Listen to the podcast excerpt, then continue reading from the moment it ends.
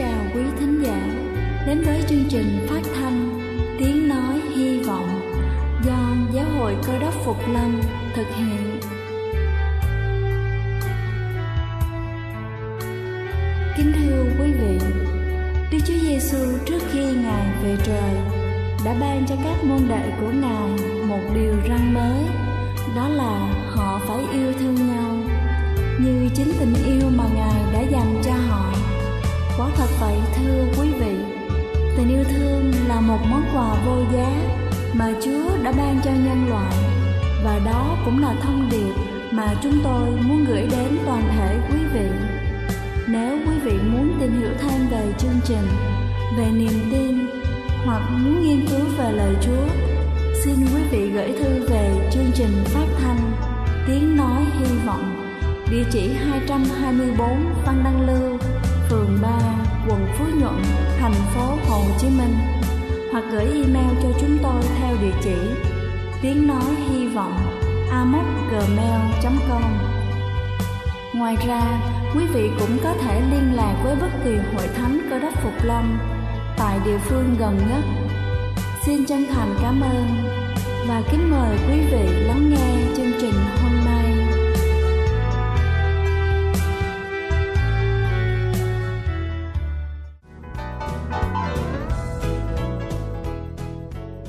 Chào quý vị thính giả thương mến, cầu xin Chúa luôn ban cho quý vị sức khỏe thật dồi dào.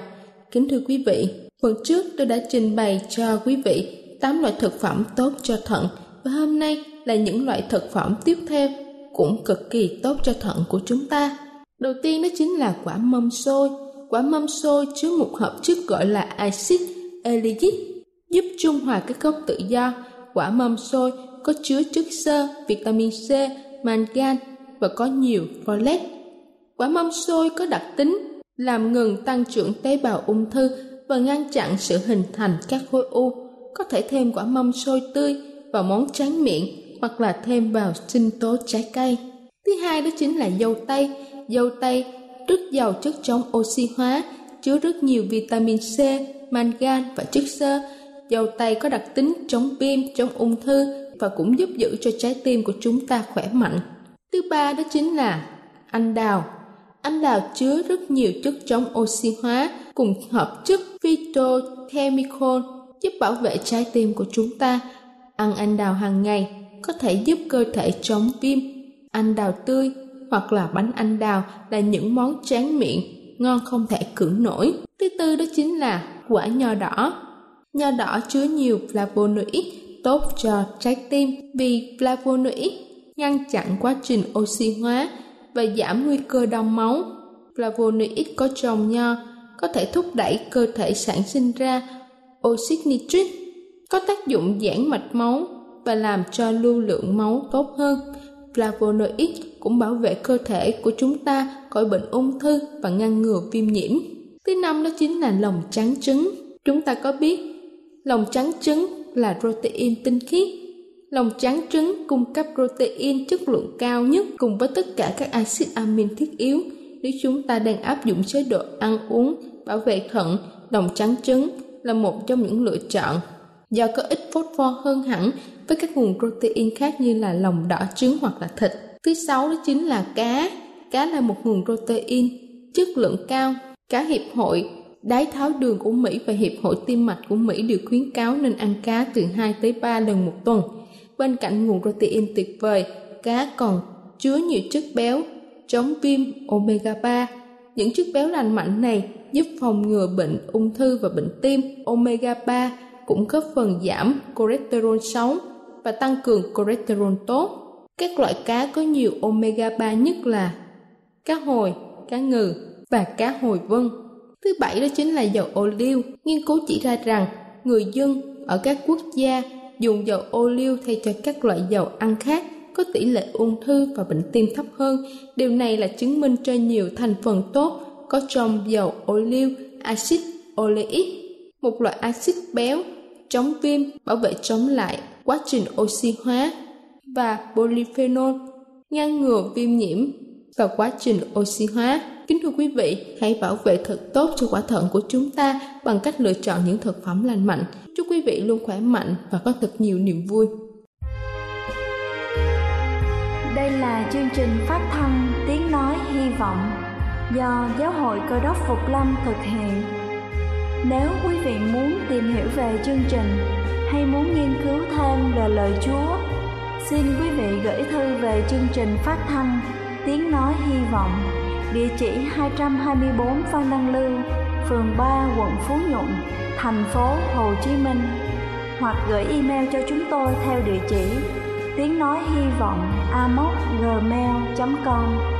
Ngoài ra, quý vị cũng có thể liên lạc với bất kỳ hội thánh cơ đốc Phục Lâm tại địa phương gần nhất. Xin chân thành cảm ơn và kính mời quý vị tiếp tục lắng nghe chương trình hôm nay.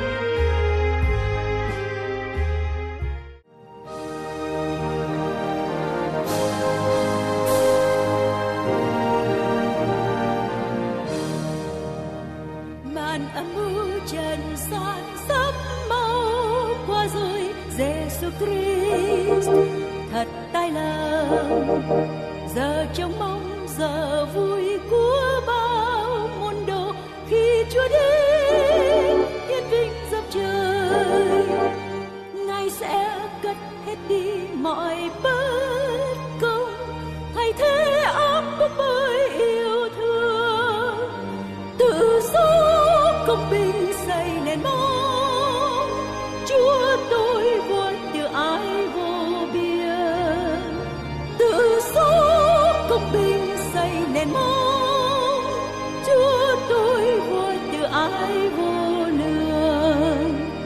dội tiếng không kèn vang tiếng câu khai hoan Giêsu Christ, thật tài lòng ngàn muôn tia hào quang lóe ra huy hoàng, khi Chúa đến, thiên binh giáp trời. Ai sẽ đứng vững trong ngày Chúa ta? Ai sẽ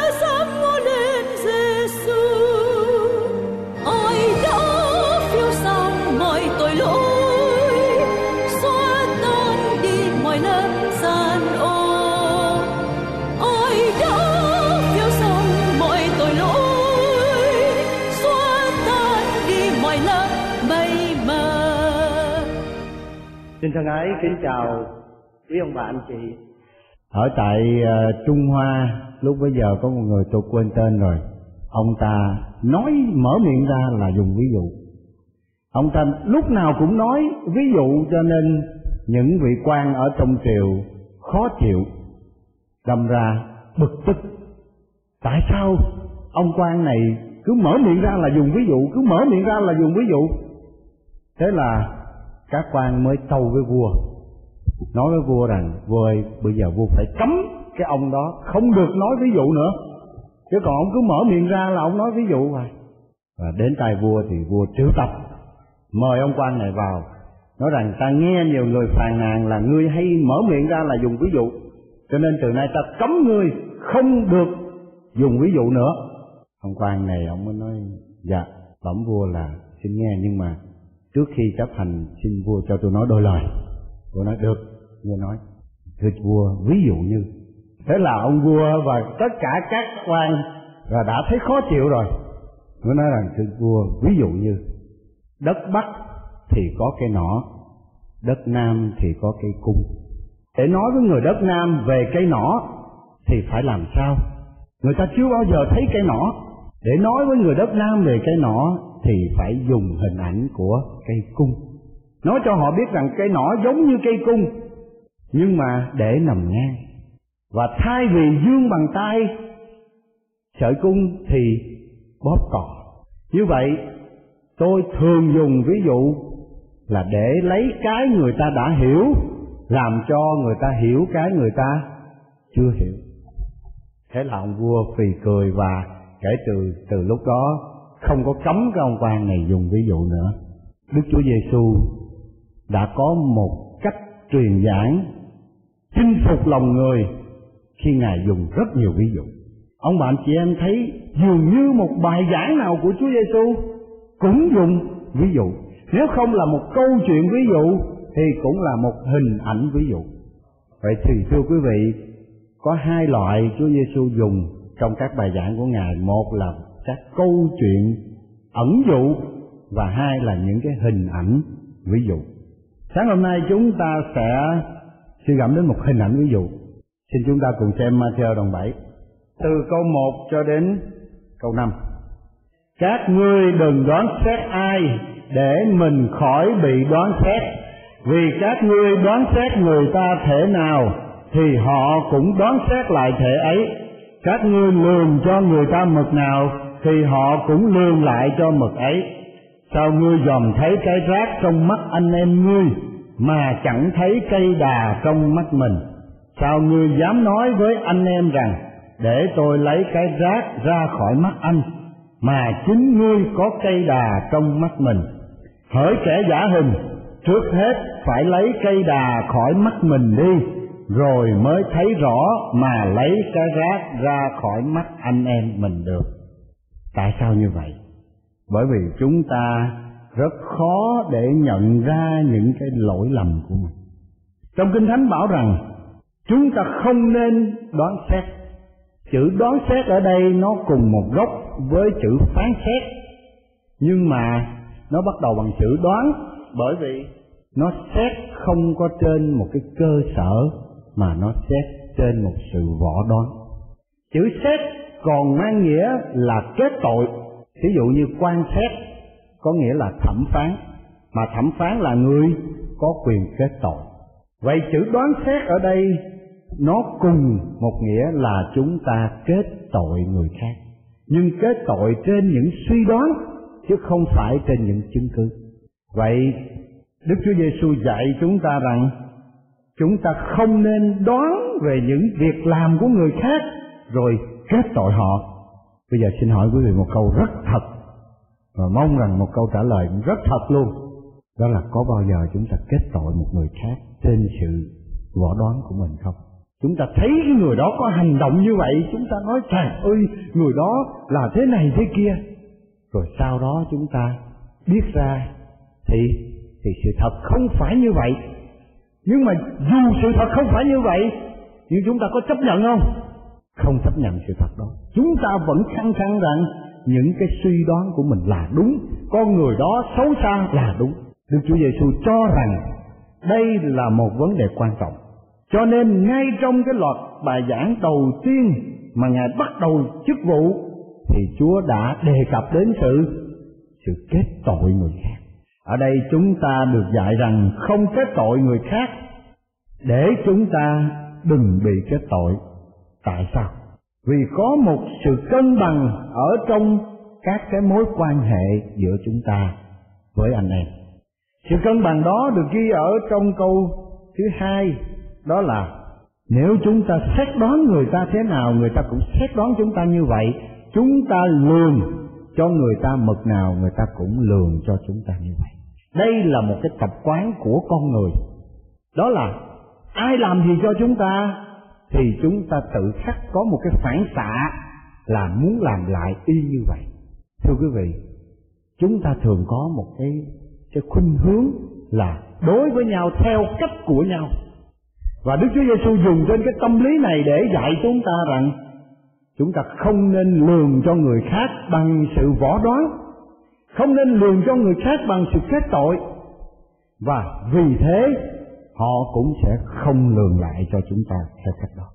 Ước mong rằng ông bạn chị và tôi sẽ ghi nhớ bài học này để mỗi khi mà chúng ta chuẩn bị suy đoán và kết tội một ai thì chúng ta sẽ dừng lại.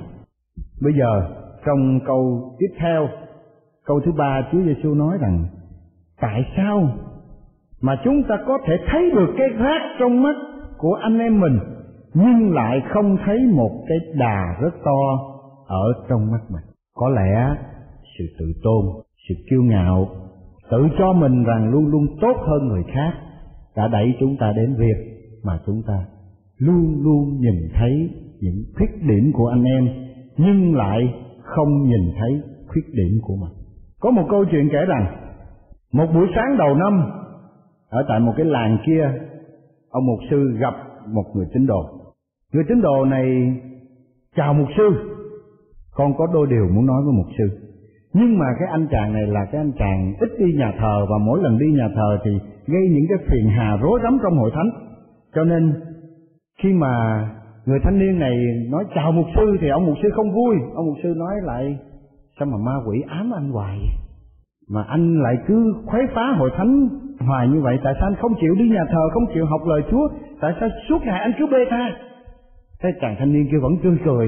Nói thưa mục sư à, con có câu chuyện này muốn thưa với mục sư. Đó là đêm hôm qua con nằm mơ con thấy một vài điều về ông mục sư. Thế ông mục sư mới nghe cảm thấy ngạc nhiên và hơi tò mò. Nó hỏi rằng thật vậy sao? Thì anh kể tôi nghe đi. Chàng thanh niên mới nói thưa mục sư con nằm mơ con thấy con lên thiên đàng. Ông mục sư nói cỡ như anh làm sao lên thiên đàng được? Không đi nhà thờ không học lời chúa là gặp ai cũng phá rối hết thì làm sao là lên thiên đàng được? Thì anh này mới nói dạ thưa thật sự con thấy con lên thiên đàng. Và con thấy uh, có một cái thang rất dài và có một thiên thần đứng ở dưới thang. Và thiên thần đưa cho con một cục phấn rất to và bảo với con rằng cứ mỗi bước lên thang thì con đánh dấu một chữ thập cứ mỗi dấu chữ thập như vậy là một tội lỗi con đã phạm ở dưới trần gian. Và khi nào mà đánh dấu đến khi mà thấy hết tội của mình rồi đó, thì không cần đánh dấu nữa, cứ tiếp tục leo lên. Sau khi con đánh dấu hết tội của con là con leo lên, thì con rất là ngạc nhiên khi thấy từ ở trên đầu thang có một người đàn ông đi xuống. Mà người đàn ông đó chính là mục sư thế là ông mục sư ngạc nhiên quá anh này là mơ ngộ thiệt tôi à anh thấy tôi ở trên thiên đàng ư? À, mà sao tôi lại đi xuống? Người thanh niên này mới nói rằng ờ, thưa mục sư con cũng rất ngạc nhiên con nói ủa tại sao mà mà con đã đi lên tới đó rồi thấy mục sư lại đi xuống? Thì con trong giấc mơ con hỏi rằng thưa mục sư tại sao mục sư đi xuống? Thì ông mới trả lời rằng ta đi xuống để xin thêm phấn. Ta đi xuống để xin thêm phấn. Quý vị cũng hiểu rồi như vậy có nghĩa là ông mục sư này nhiều nhiều tội quá cho nên là đánh dấu hết cục phấn rồi mà chưa hết tội của mình. Và cái câu chuyện vui đó làm cho ông mục sư suy nghĩ. Ông suy nghĩ rằng bao lâu nay ông cứ thấy tội của tín đồ? Ông cứ thấy tội của người thanh niên bê tha, ông cứ thấy tội của người phụ nữ này, của thanh niên nọ, mà ông không ông không nhận ra rằng mình có rất nhiều tội. Vậy thì thưa ông bạn chị em, đó cũng là một bài học để mà chúng ta suy gẫm rằng, đôi khi chúng ta không thấy được biết bao nhiêu những cái cây đà mà nó nằm chỗ này. Một họa sĩ người mỹ vẽ là là con mắt mà có cây đà. Với bên bên kia là một con mắt có một miếng rác. Vậy mà làm sao chúng ta có thể vẫn thấy được rác không anh em? Đây muốn nói rằng chúng ta đã quá chăm chú đến nó. Chúng ta đã quá chăm chú đến lỗi lầm của của anh em mình. Mặc dù nó nó rất là nhỏ. Rác có thể còn nhỏ hơn cả cái này nhưng mà tôi nghĩ cái này cũng chưa che được hết con mắt. Vậy mà chúng ta vẫn nhìn thấy trong khi chúng ta có quá nhiều lỗi lầm ở đây không phải ý đức chúa giêsu bảo rằng thôi đừng nói đến tội của ai để đừng ai nói đến tội của mình. Để tha hồ mọi người đều tội hết. Tội từ trong nhà tội ra hội thánh. À, tội ở trong bếp tội tới phòng khách tội phòng khách ra tới ngoài đường không phải là ý muốn nói rằng thôi để cho yên ổn thì đừng ai nói đến tội của ai. Tôi không nói đến tội của anh thì đừng ai nói đến tội của tôi. Không phải như thế. Bài học rất lớn ở đây đó là chúng ta đừng soi mói. Đừng quá chú trọng, chăm chú đến lỗi lầm của anh em mình mà trước hết cần phải phải xem chính mình. Câu kinh thánh này nói rằng cái rác và cái đà ở đâu? Ở trong mắt. Tại sao không phải là một cây đà ở trên đầu? Sao không phải là một cây đà ở trong lỗ tai? Hay là một cái đà ở trong miệng mà lại là một cái đà ở ở trong mắt? Tại sao vậy thưa quý vị? Tại vì mắt để thấy. Những gì chúng ta thấy thì ảnh hưởng trực tiếp đến đời sống của chúng.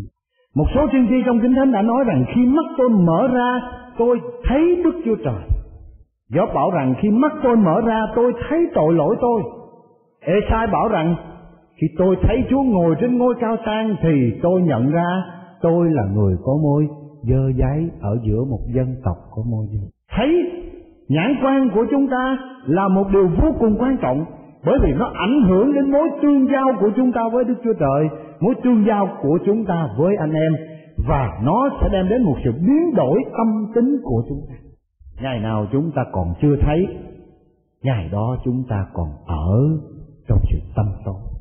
Có thể nói rằng, tôi chấp nhận bị cục chân. Tôi chấp nhận bị cục tay. Tôi có thể chấp nhận bị phỏng để biến dạng cả cơ thể.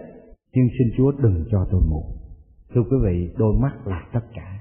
Đôi mắt em là là cửa sổ tâm hồn. Phải không quý vị? Ở đó nó còn có một ngôn ngữ rất là đặc biệt chính vì vậy mà cây đà không phải ở trong trong lỗ tai, ở trên miệng, ở trên đầu. Không phải vác trên vai, mà cây đà trong trong mắt chúng ta. Hãy làm cho mắt của chúng ta trong sạch, hãy làm cho mắt của chúng ta tốt đẹp. Hãy chỉ nhìn thấy những gì tốt đẹp, những điều tốt lành trong đời sống của anh em chúng ta, hơn là chúng ta chỉ chăm chú đến những điều xấu. Nhiều người ở đây có tuổi có khi bị mây thịt, có khi bị cơm. Và khi bị như vậy rồi thì chúng ta nhìn vật có rõ nữa không? Không. Chúng ta không thể thấy rõ được. Chúa Giêsu nói đến một nghịch lý là tại sao khi một cái đà rất lớn che mắt bạn, nó còn hơn cả cái cườm đá, nó còn hơn cả cái mây thịt. Vậy mà bạn vẫn thấy thấy rõ cái tác siêu nhiên. Phải nói rằng tất cả chúng ta là những siêu nhân một cái cây đà lớn che con mắt mà vẫn thấy được cái tác trong mặt mình. Như vậy, có thể nói rằng cái tư tưởng chủ quan của chúng ta ảnh hưởng rất nhiều đến mọi cái hoạt động ở trong đời sống chúng ta. Cũng trở về vấn đề thấy tội. Như nãy giờ tôi trình bày, chúng ta cần phải thấy tội lỗi của mình. Có một câu chuyện cũng kể về một giấc mơ. Đó là có một nhà trí thức, ông ta có học thức ở trong hội thánh, ông ta là người có thể nói rằng có có học vị cao nhất. Ông ta coi thường tất cả mọi người. Và ông ta luôn luôn xem mình là hoàn hảo, tốt đẹp hết, không có gì sai trái. Một đêm nọ ông nằm mơ, thì ông cũng thấy rằng ông ta được đem lên thiên đàng. Ở tại cửa của thiên đàng đó thì có hàng ngàn hàng ngàn người lũ lượt kéo nhau vào trong các căn phòng ở trong căn nhà, cái tòa nhà rất lớn của thiên đàng rồi người ta tấp nập đi tới đi lui. Và mỗi phòng thì treo rất nhiều đồng hồ. Không treo cái gì khác hết, toàn là treo đồng hồ. Đồng hồ lớn, đồng hồ nhỏ, đồng hồ màu này, đồng hồ màu kia. Và điều đặc biệt là trên mỗi chiếc đồng hồ có tên của mỗi người. Ông nằm mơ, ông thấy ông cùng với đoàn người đó vào để mà đi tìm đồng hồ có tên của mình. Nhưng điều đặc biệt là mỗi cái đồng hồ nó chạy tốc độ khác nhau người nào mà tội nhiều đó, thì đồng hồ nó chạy nhanh. Mà người nào tội ít, thì đồng hồ nó nó chạy chậm. Thế là nhà trí thức này đi tất cả các phòng đổ mồ hôi, nghĩa là tìm suốt cả ngày không thấy cái đồng hồ nào có tên của mình. Thế là à ông ta mới mới đi ngược ra cổng, mới hỏi vị thiên sứ. Hỏi thiên sứ rằng, thiên sứ ơi, sao tôi tìm từ sáng tới giờ không ra cái đồng hồ của tôi? À thiên sứ mới nói, anh đó hả? Đây, vào đây thiên sứ dắt anh vào phòng mới chỉ cho anh cái quạt máy, rồi nói rằng, đây là cái đồng hồ của anh. Anh nhìn lên, ủa chú ơi, cái quạt máy mà, chứ không phải cái đồng hồ. Thì thiên sứ mới nói rằng, bởi vì cái đồng hồ của anh nó chạy nhanh quá, tôi lấy ba cây kim tôi gắn lên làm cái quạt máy. Ý muốn nói rằng là ông này tội nhiều quá đi. Trong khi những cái đồng hồ khác thì nó chạy chậm, còn cái đồng hồ của ông nhanh đến độ mà mà phải gắn lên làm cái quạt máy ở trên thiên đàng khi thức giấc, nhà trí thức này bắt đầu suy nghĩ lại, phải chăng từ bao lâu nay mình cứ nghĩ rằng mình không có tội, mình hoàn hảo? Nhưng mà giấc mơ đó đã cho ông thấy rằng ông cũng có rất nhiều lỗi lầm.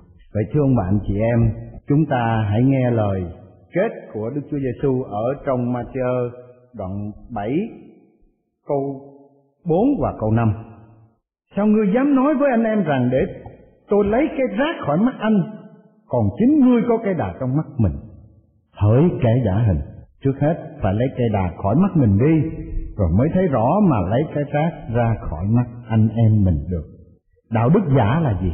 Giả hình tức là là đạo đức giả, Và đạo đức giả là gì? Đó là chúng ta tỏ ra bề ngoài, Là tốt đẹp, nhưng kỳ thực, lòng chúng ta là sâu xa tại sao đức chúa giêsu lại dùng một chữ quá nặng để gọi tôi và quý vị, để gọi tất cả những ai có cái đà trong mắt mình mà đi bươi cái rác trong mắt người khác. Tại sao vậy, thưa quý vị? Tại sao lại gọi là giả hình? Rất nặng như vậy có thật sự rằng chúng ta nói, ông lạc ơi, đây đưa tôi lấy cái rác ra, khỏi mắt ông, tôi thương ông lắm. Tôi thấy cái rác của ông như thế này, ông không thấy đường được, ha. tôi rất là tội nghiệp cho nên, ông lạc ơi, cho tôi lấy cái rác ra khỏi mắt ông. Có thương thật không quý vị? Đang chú tâm bươi móc cái lỗi của người ta mà ông lạc ơi đây tôi thương ông lắm. Tôi, tôi lấy cái rác ra giùm ông. Chính vì đó mà chúa bảo hỡi kẻ hỡi kẻ giả hình. Ở đây không đơn thuần là một cái lỗi tình cờ mà là một sự chủ ý đã có chủ định rõ ràng là bươi móc lỗi lầm của người khác. Mà nói rằng anh ơi tôi thương anh lắm. Chúa nói rằng sao ngươi dám chúng ta xem câu 4 lại. Sao ngươi sao ngươi dám? Sao ngươi thô thiển đến thế? Sao ngươi trơ trẽn đến thế? Khi mà cái con mắt của ngươi có một cái cây đà quá lớn mà ngươi lại vỗ vai anh em, nói rằng, tôi thương anh lắm, tôi muốn lấy cái rác. Không đâu. Ngươi muốn đem cái rác đó bêu lên cho cả nhà thờ xem. Ngươi muốn đem cái rác đó để loan tin cho tất cả mọi người trong xóm biết. Chứ không phải là người thật sự thương vậy đó chính là sự giả hình. Hỡi cả giả hình, trước hết phải lấy cây đà ra khỏi mắt mình đi, rồi mới thấy mới thấy rõ. Để Chúa Giêsu khẳng định là rõ ràng là chúng ta không thấy không thấy rõ. Ngày nào cây đà còn trong mắt chúng ta, ngày đó chúng ta còn thấy rất là mù mờ, rất là mù mờ về, trước nhất là về chính mình, và cái đó là về về người khác hãy có một nhãn quan rõ ràng để nhận ra chính mình, để nhận ra người khác. Thưa ông bạn chị em, đa số những rắc rối, những buồn phiền, những khổ lụy đến với hội thánh, với gia đình, với cá nhân chúng ta, hầu hết đều do việc chúng ta nhìn sai về lỗi lầm của mình và nhìn sai về lỗi lầm của anh em. Xin Chúa ở cùng với chúng ta và những câu kinh thánh sáng hôm nay với hai cái hình ảnh rất là gần gũi. Đó là cây đà và cây rác sẽ giúp cho chúng ta suy nghĩ về chính mình nhiều hơn. Nhận ra chính mình để có một mối tương quan tốt với Đức Chúa Trời, một mối tương quan tốt với anh em và bản thân chúng ta được biến đổi. Xin Chúa ở cùng anh bạn chị em.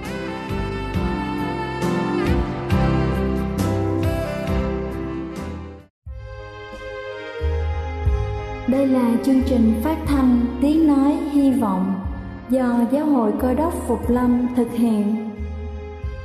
Nếu quý vị muốn tìm hiểu về chương trình hay muốn nghiên cứu thêm về lời Chúa, xin mời quý vị gửi thư về chương trình phát thanh Tiếng Nói Hy Vọng, địa chỉ 224 Văn Đăng Lưu, phường 3, quận Phú Nhuận, thành phố Hồ Chí Minh hoặc gửi email cho chúng tôi theo địa chỉ tiếng nói hy vọng amos@gmail.com Ngoài ra, quý vị cũng có thể liên lạc với bất kỳ hội thánh cơ đốc phục lâm tại địa phương gần nhất.